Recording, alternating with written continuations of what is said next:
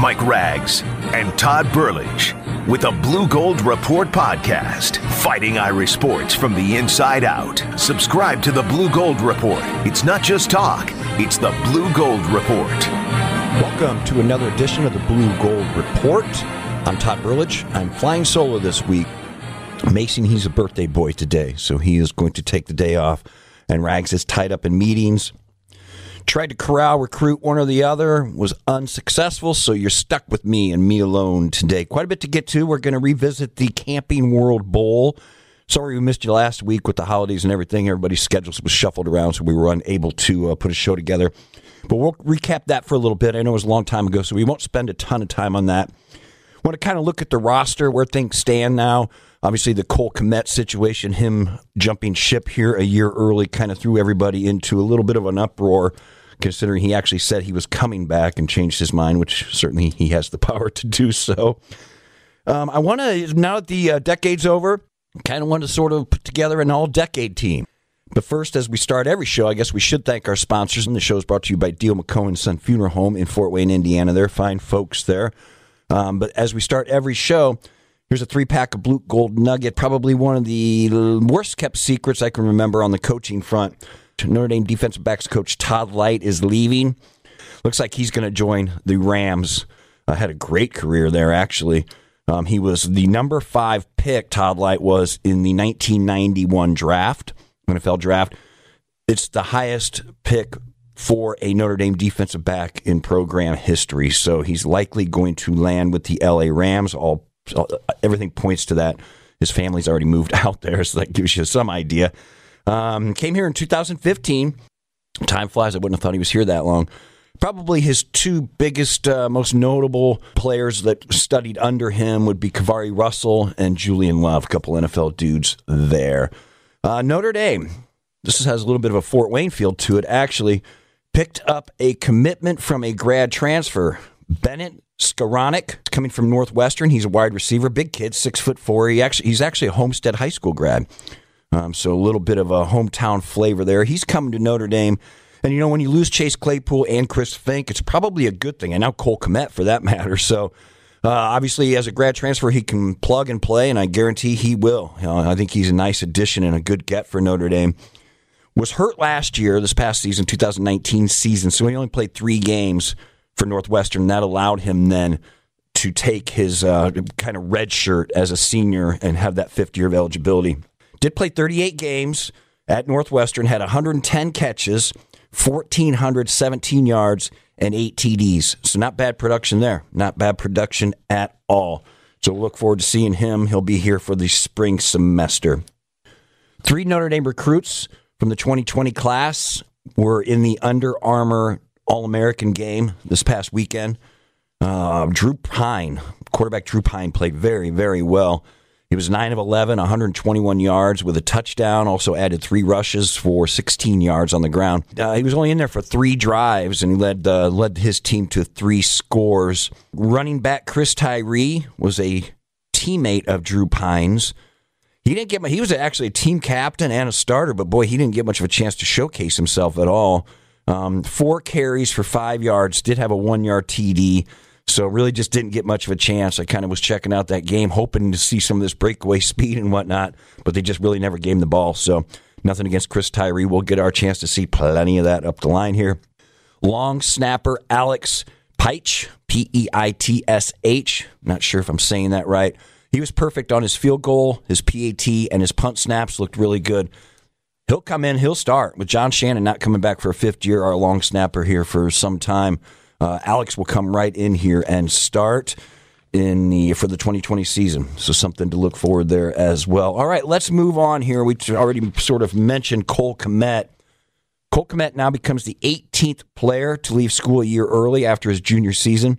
Do believe we, him and I, I did a story for Blue and Gold Illustrated. Uh, that's where I work for the most part. Um, and it was just how they, Notre Dame, how it kind of has this accelerated program that it does with its players, where especially if you're an early enrollee, which Kmet was not, um, they put you on a plan where you can graduate after your junior year, three and a half years. But Kmet was able to accelerate himself because of taking extra summer classes and whatnot. Not one hundred percent sure, but he may have actually graduated. even though he's leaving a year, a year early. twelve players. He becomes the twelfth player since two thousand ten. That was B K's first season to leave early. Obviously, it's more of a fad now than it used to be. Uh, it's a pretty star-studded list that includes Kyle Rudolph, another great tight end. Stephon Tuitt, a terrific defensive lineman for the Pittsburgh Steelers now. Jalen Smith, another Fort Wayne reference there, doing a great job with the Dallas Cowboys, got snubbed in the Pro Bowl for some reason. Will Fuller, terrific wide receiver down there for the Houston Texans, and Julian Love. So those are a few of the notables that have left early under Brian Kelly. I mentioned it because Cole Kmet surprised me very much. I thought I was actually breaking some news here. Had an exclusive interview with him for a story I was doing for Notre Dame for the uh, one of the game programs. It was a feature on Kmet. And I asked him about his baseball career, and he said, absolutely, I'm going to be back in the spring to play baseball because his younger brother, Casey Kmet, is coming to Notre Dame as a freshman and playing baseball for Notre Dame. And Cole mentioned that he really wanted to have a year playing with Casey, and he was going to delay his N F L aspirations. Well, it turns out that wasn't the case. Um, so I thought I was breaking a little bit of news because I knew that if you're going to come back in the spring to play baseball, you're certainly not out and about preparing for the N F L draft. Um, so I thought for sure that that's what Kmet was going to do. He actually came out and said it publicly again. This was in early November when he said that. So this kind of came as a surprise to me that indeed he is going to the N F L. He's rated as, you know, at least a top three tight end.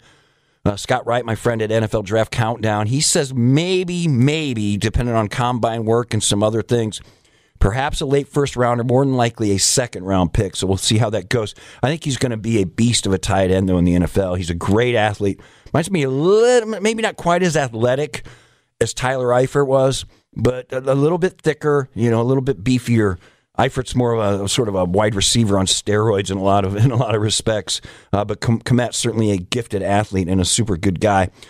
How big of a loss is this for Notre Dame for twenty twenty? I think it's pretty significant because when you look at it, now you've lost Finke, Claypool, and Kmet. Those are your three top receivers from last year. You thought you were going to have Kmet, a little stability there with him coming back. That's not going to be the case.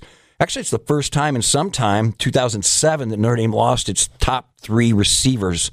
Um, and that was when Jeff Samardzija, Rima McKnight, and Darius Walker all left. Uh, they, those were the top three pass catchers from that particular team. So that hasn't happened in a while. I guess the torch gets passed to Tommy Trumbull. Did a nice job this year, for sure. sixteen receptions, one hundred eighty-three yards, four touchdowns. Pretty solid numbers, no doubt, especially if you take Kmet back to Kmet's eighteen season, leading obviously to his breakout year this year. Uh, Kmet in two thousand eighteen had fifteen receptions, one hundred sixty-two yards, and no scores. So Tommy Trumbull actually has better production going into what should be his breakout season than what Kmet did. So that should help ease minds a little bit.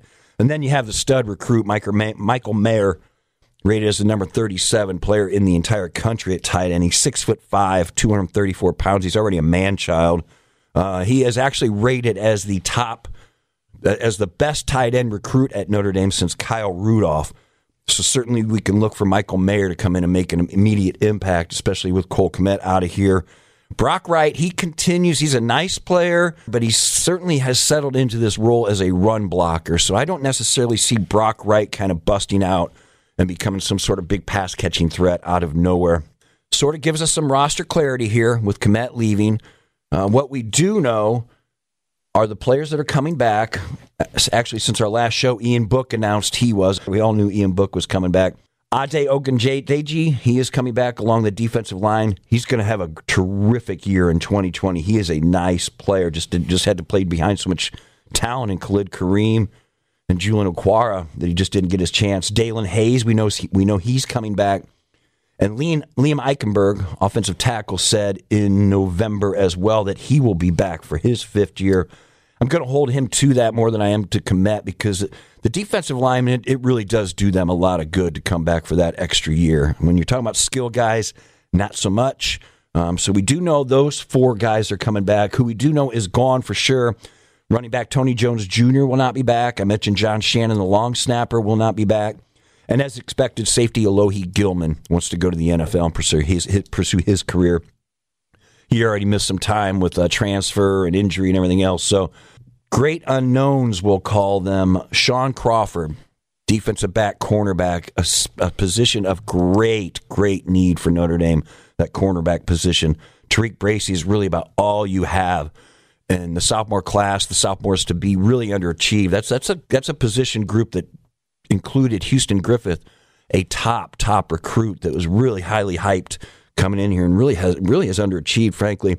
And then the incoming class, three three-star guys that are considered more project players when than immediate impact players. So I think Shaun Crawford, I guarantee the coaches are pushing him to get back here, but what does that get you? He's had, already had three season end, or three injuries that have knocked him out for extended periods of time, oftentimes for the entire season. This would be his sixth year with the program. They could certainly use him, and they're not going to turn him down if he wants to come back, but you just you, you have to question his health. Can Shaun Crawford stay healthy? We don't know. And Tommy Kraemer, offensive guard, I, I he had the M C L strain, missed, uh, I think it was like four games, four or five games. I think he'll be back. Again, it falls under that Liam Eichenberg category, the offensive lineman. It does do them a lot of good to come back here. And I thought that I thought that offensive line in many respects, it was decent in the pass game, but I thought it underachieved quite a bit in the running game this season. So another year wouldn't hurt either one of those guys, and I think if they could get those two back, everybody else will be back, and it's going to be one of the elite offensive lines in the country. So those are the two still to watch, Shaun Crawford and Tommy Kraemer. Uh, we will keep an eye out on those. Those are kind of your roster roster moves. All right, let's let's hop over here to this Camping World Bowl. I have to admit, I was wrong on a lot of counts on this on this Notre Dame team. I absolutely... Well, if we would have had a show this week, let me put it this way, I would have predicted Iowa State to beat Notre Dame, for full disclosure. I just thought the game meant more to Iowa State than it did to Notre Dame. I felt like Notre Dame felt jilted uh, because it was a second-tier bowl for a ten-win Notre Dame team. I think they thought they deserved better, and as it turns out, they probably did deserve better. Um, I thought Iowa State, making its first-ever bowl trip in the state of Florida, would be more motivated. It's a program on the uptick. I thought Brock Purdy, the quarterback there, he was one of the best in the business this year out of that Big twelve. Didn't happen, man. Notre Dame was ready to go, and I have to give the team a lot of credit, and I have to give Brian Kelly a lot of credit, too, because I was wrong.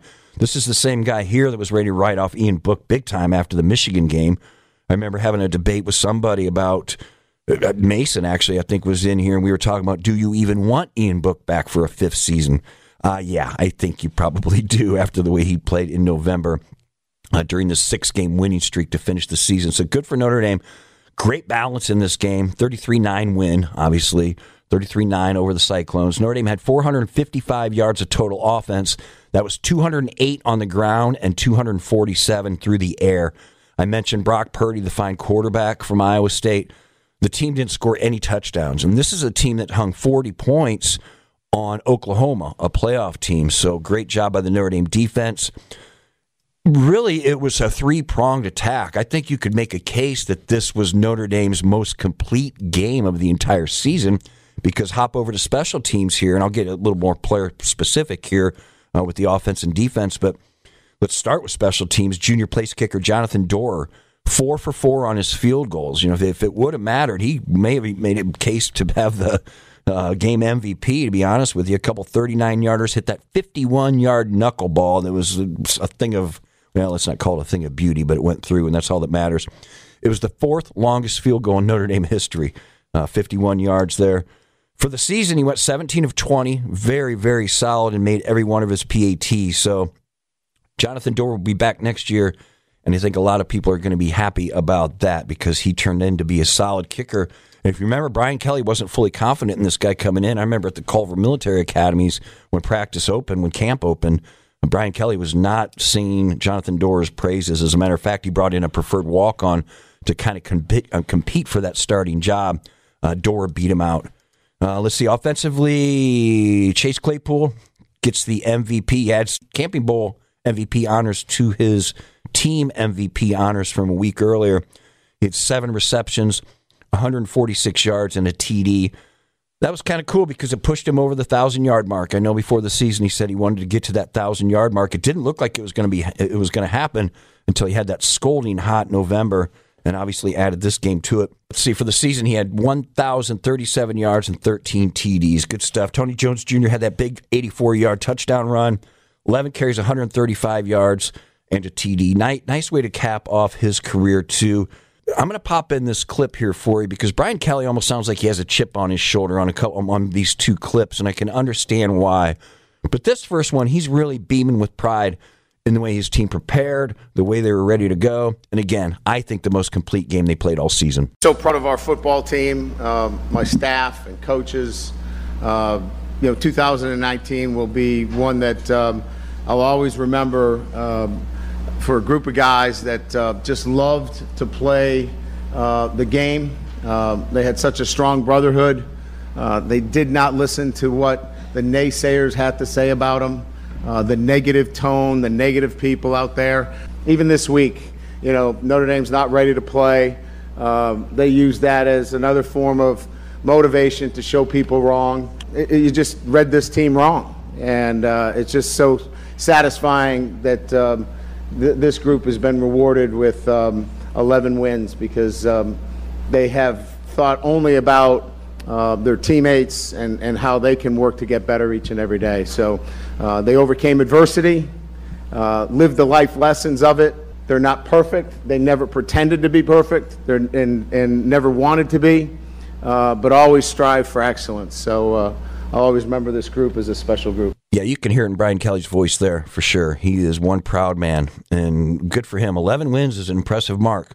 Hasn't happened a lot at Notre Dame. There's been a lot of ten-win seasons mixed in there.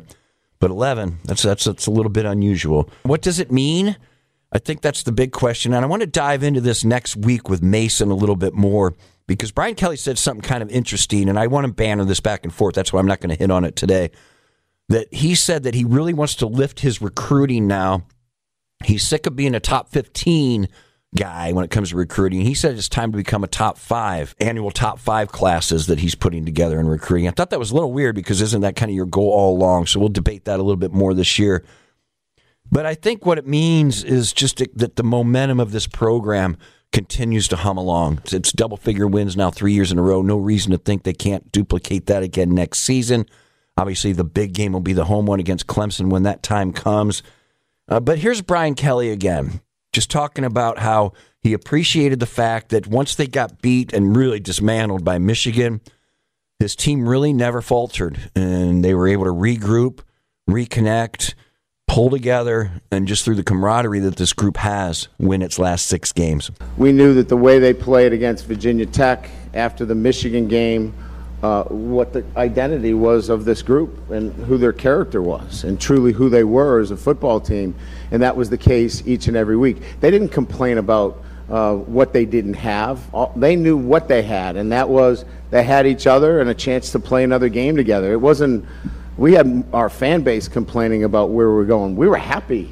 We love Orlando. Every time we come back here, uh, we have a great experience. And our guys were never into anything but having another chance of playing. And so that happened at Virginia Tech, and it was the next week. I remember Chase being so excited at the Duke game. You know, we're playing, it was freezing cold. It's an eight o'clock game. Uh, I think halfway through it, there was nobody there, right?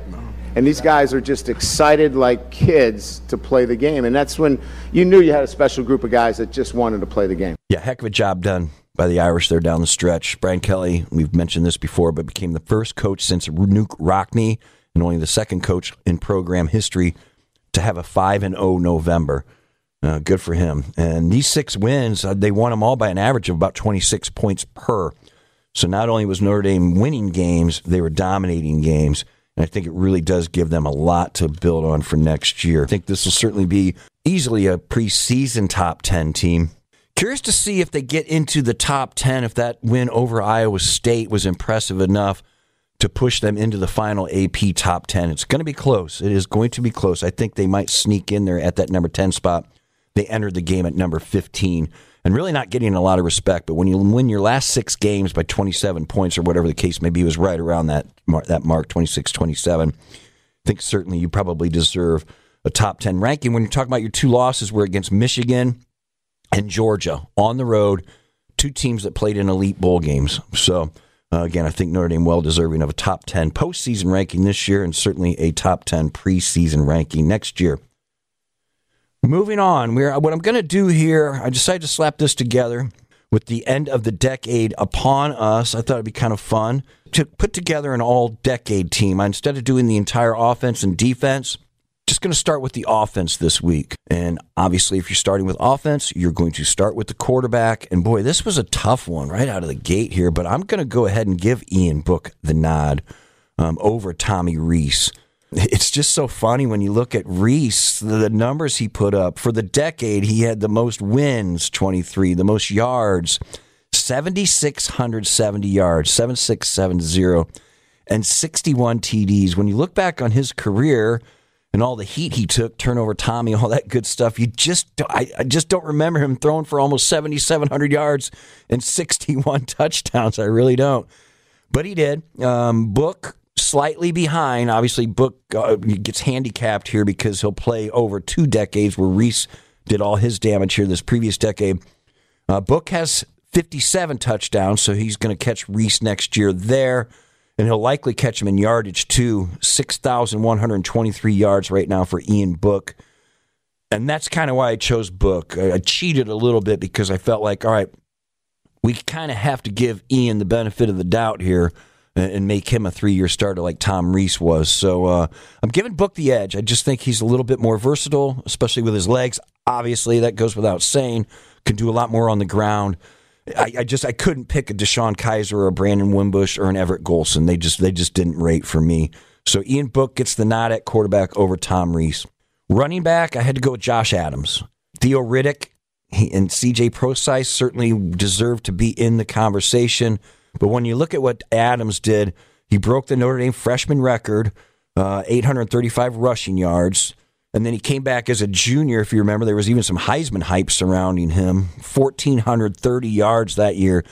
He did. Uh, he hit the wall at the end of that season because the second the Heisman hype started a little bit, he kind of went in the tank a little bit there. But still, one thousand four hundred thirty yards, certainly a solid season there. And if you look at his career, that all happened in this decade, three thousand one hundred ninety-eight yards. That led everybody for this particular decade, and that ranks fifth all-time for rushing yardage, three thousand one hundred ninety-eight. Wide receiver, I like I, this is this again, this was a little bit tough because of what Chase Claypool did, frankly, but I still think you have to give the nod to Michael Floyd and Will Fuller. You got to take two of them here, both a couple first-round picks there. You know, T J Jones had more receptions than both of them in the decade. He had one hundred eighty-one receptions and was certainly a versatile player. But when you're just talking about big play capabilities, I don't know how you can turn down Fuller or Floyd. You know, you remember two thousand eleven, Michael Floyd had one hundred receptions in just one season, which is a program record. Will Fuller, uh, let's see here, he had one hundred forty-four receptions for his career. Those one hundred forty-four averaged seventeen point yards per, seventeen point four yards per reception. That's big-time stuff there.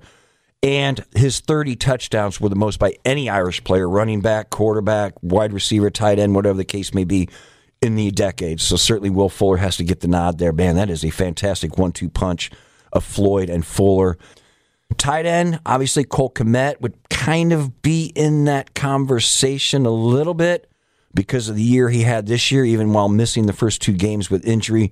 But certainly another Fort Wayne connection. How about this? It's kind of been a Fort Wayne-themed show a little bit. Tyler Eifert, I think, easily gets the nod here. He was the two thousand twelve Mackey Award winner for best tight end in the country, a first-round N F L draft pick. Had one hundred forty receptions for his career, which is a school record for a tight end. And as a, let's see, in two thousand eleven, he had sixty-three receptions for eight hundred three yards, which were both single-season mark marks that Tyler Eifert holds. This is my favorite part, I think, of this all-decade team, because think about this dominating offensive line. This is insane. Ronnie Stanley at left tackle, Quentin Nelson at left guard, Nick Martin at center, Zach Martin at right guard, and Mike McGlinchey at right tackle. Now, I know a couple of those guys. I'm, I'm mixing and matching the positions here a little bit, but uh, not not too much, actually. I just moved tackles over to the other side and did a couple things there. If you want to talk about the five best players from the decade that you want to get on the field at the same time, it would be those five. As a matter of fact, Ronnie Stanley this year, according to Pro Football Focus, rated out as the top offensive line pass blocker in the entire N F L. And it's interesting that we're doing an all-Notre Dame decade team, because Zach Martin, he was just named to the All N F L Decade Team. So I'm not sure which one he's going to be happier about, making my particular Notre Dame All-Decade Team or the N F L All-Decade Team, but certainly a couple monster honors there for Zach Martin. You know, when you look at it, Stanley, Nelson, Zach Martin, and Mike McGlinchey, they were all first-round picks. Harry Heestand understudies. And then center Nick Martin, he was a second-round pick. And I know Nick's been a little dinged up with injury here, but certainly all look to be having splendid N F L careers for sure. Uh, so I had a little fun with that. We'll do the defense next week. All right, quick fly by the hoop scene here, because Notre Dame men, they start their A C C grind. They are already oh and two because they had the early games with North Carolina and Boston College. They lost both of those, but here the real stuff starts. eighteen games left in the regular season, eighteen A C C games. I wish them well. This is a critical st- uh, Notre Dame is nine and four. This is a critical stretch right here, right out of the gate. Three tough games. They have to go at Syracuse Saturday, four p.m., It's today if you're listening in Fort Wayne on the radio show. It's tomorrow if you're downloading the podcast on Friday when I'm recording this. That's a four p.m. start, E S P N two at Syracuse. Syracuse has won, I believe, eight of eleven in that series. And, and then at N C State on Wednesday, another E S P N two game. N C State has beat Notre Dame twice in a row. And then Saturday, they come home and they play number seven Louisville. That's next Saturday.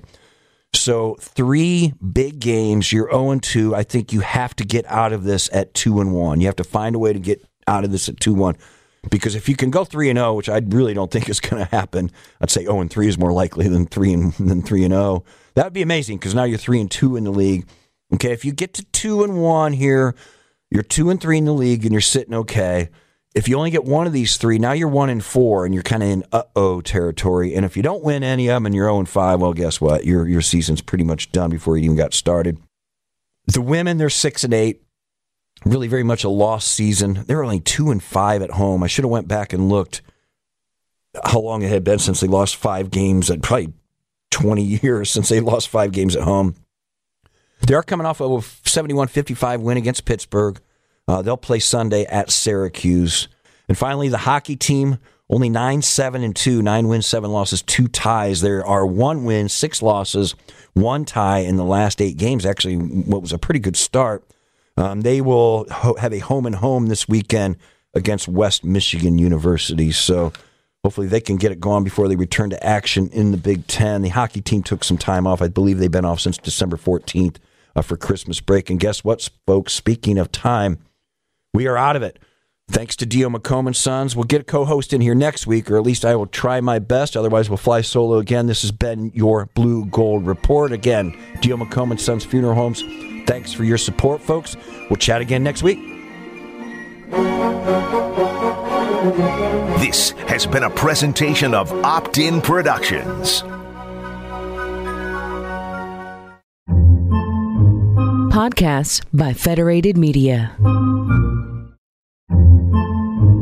Podcasts by Federated Media.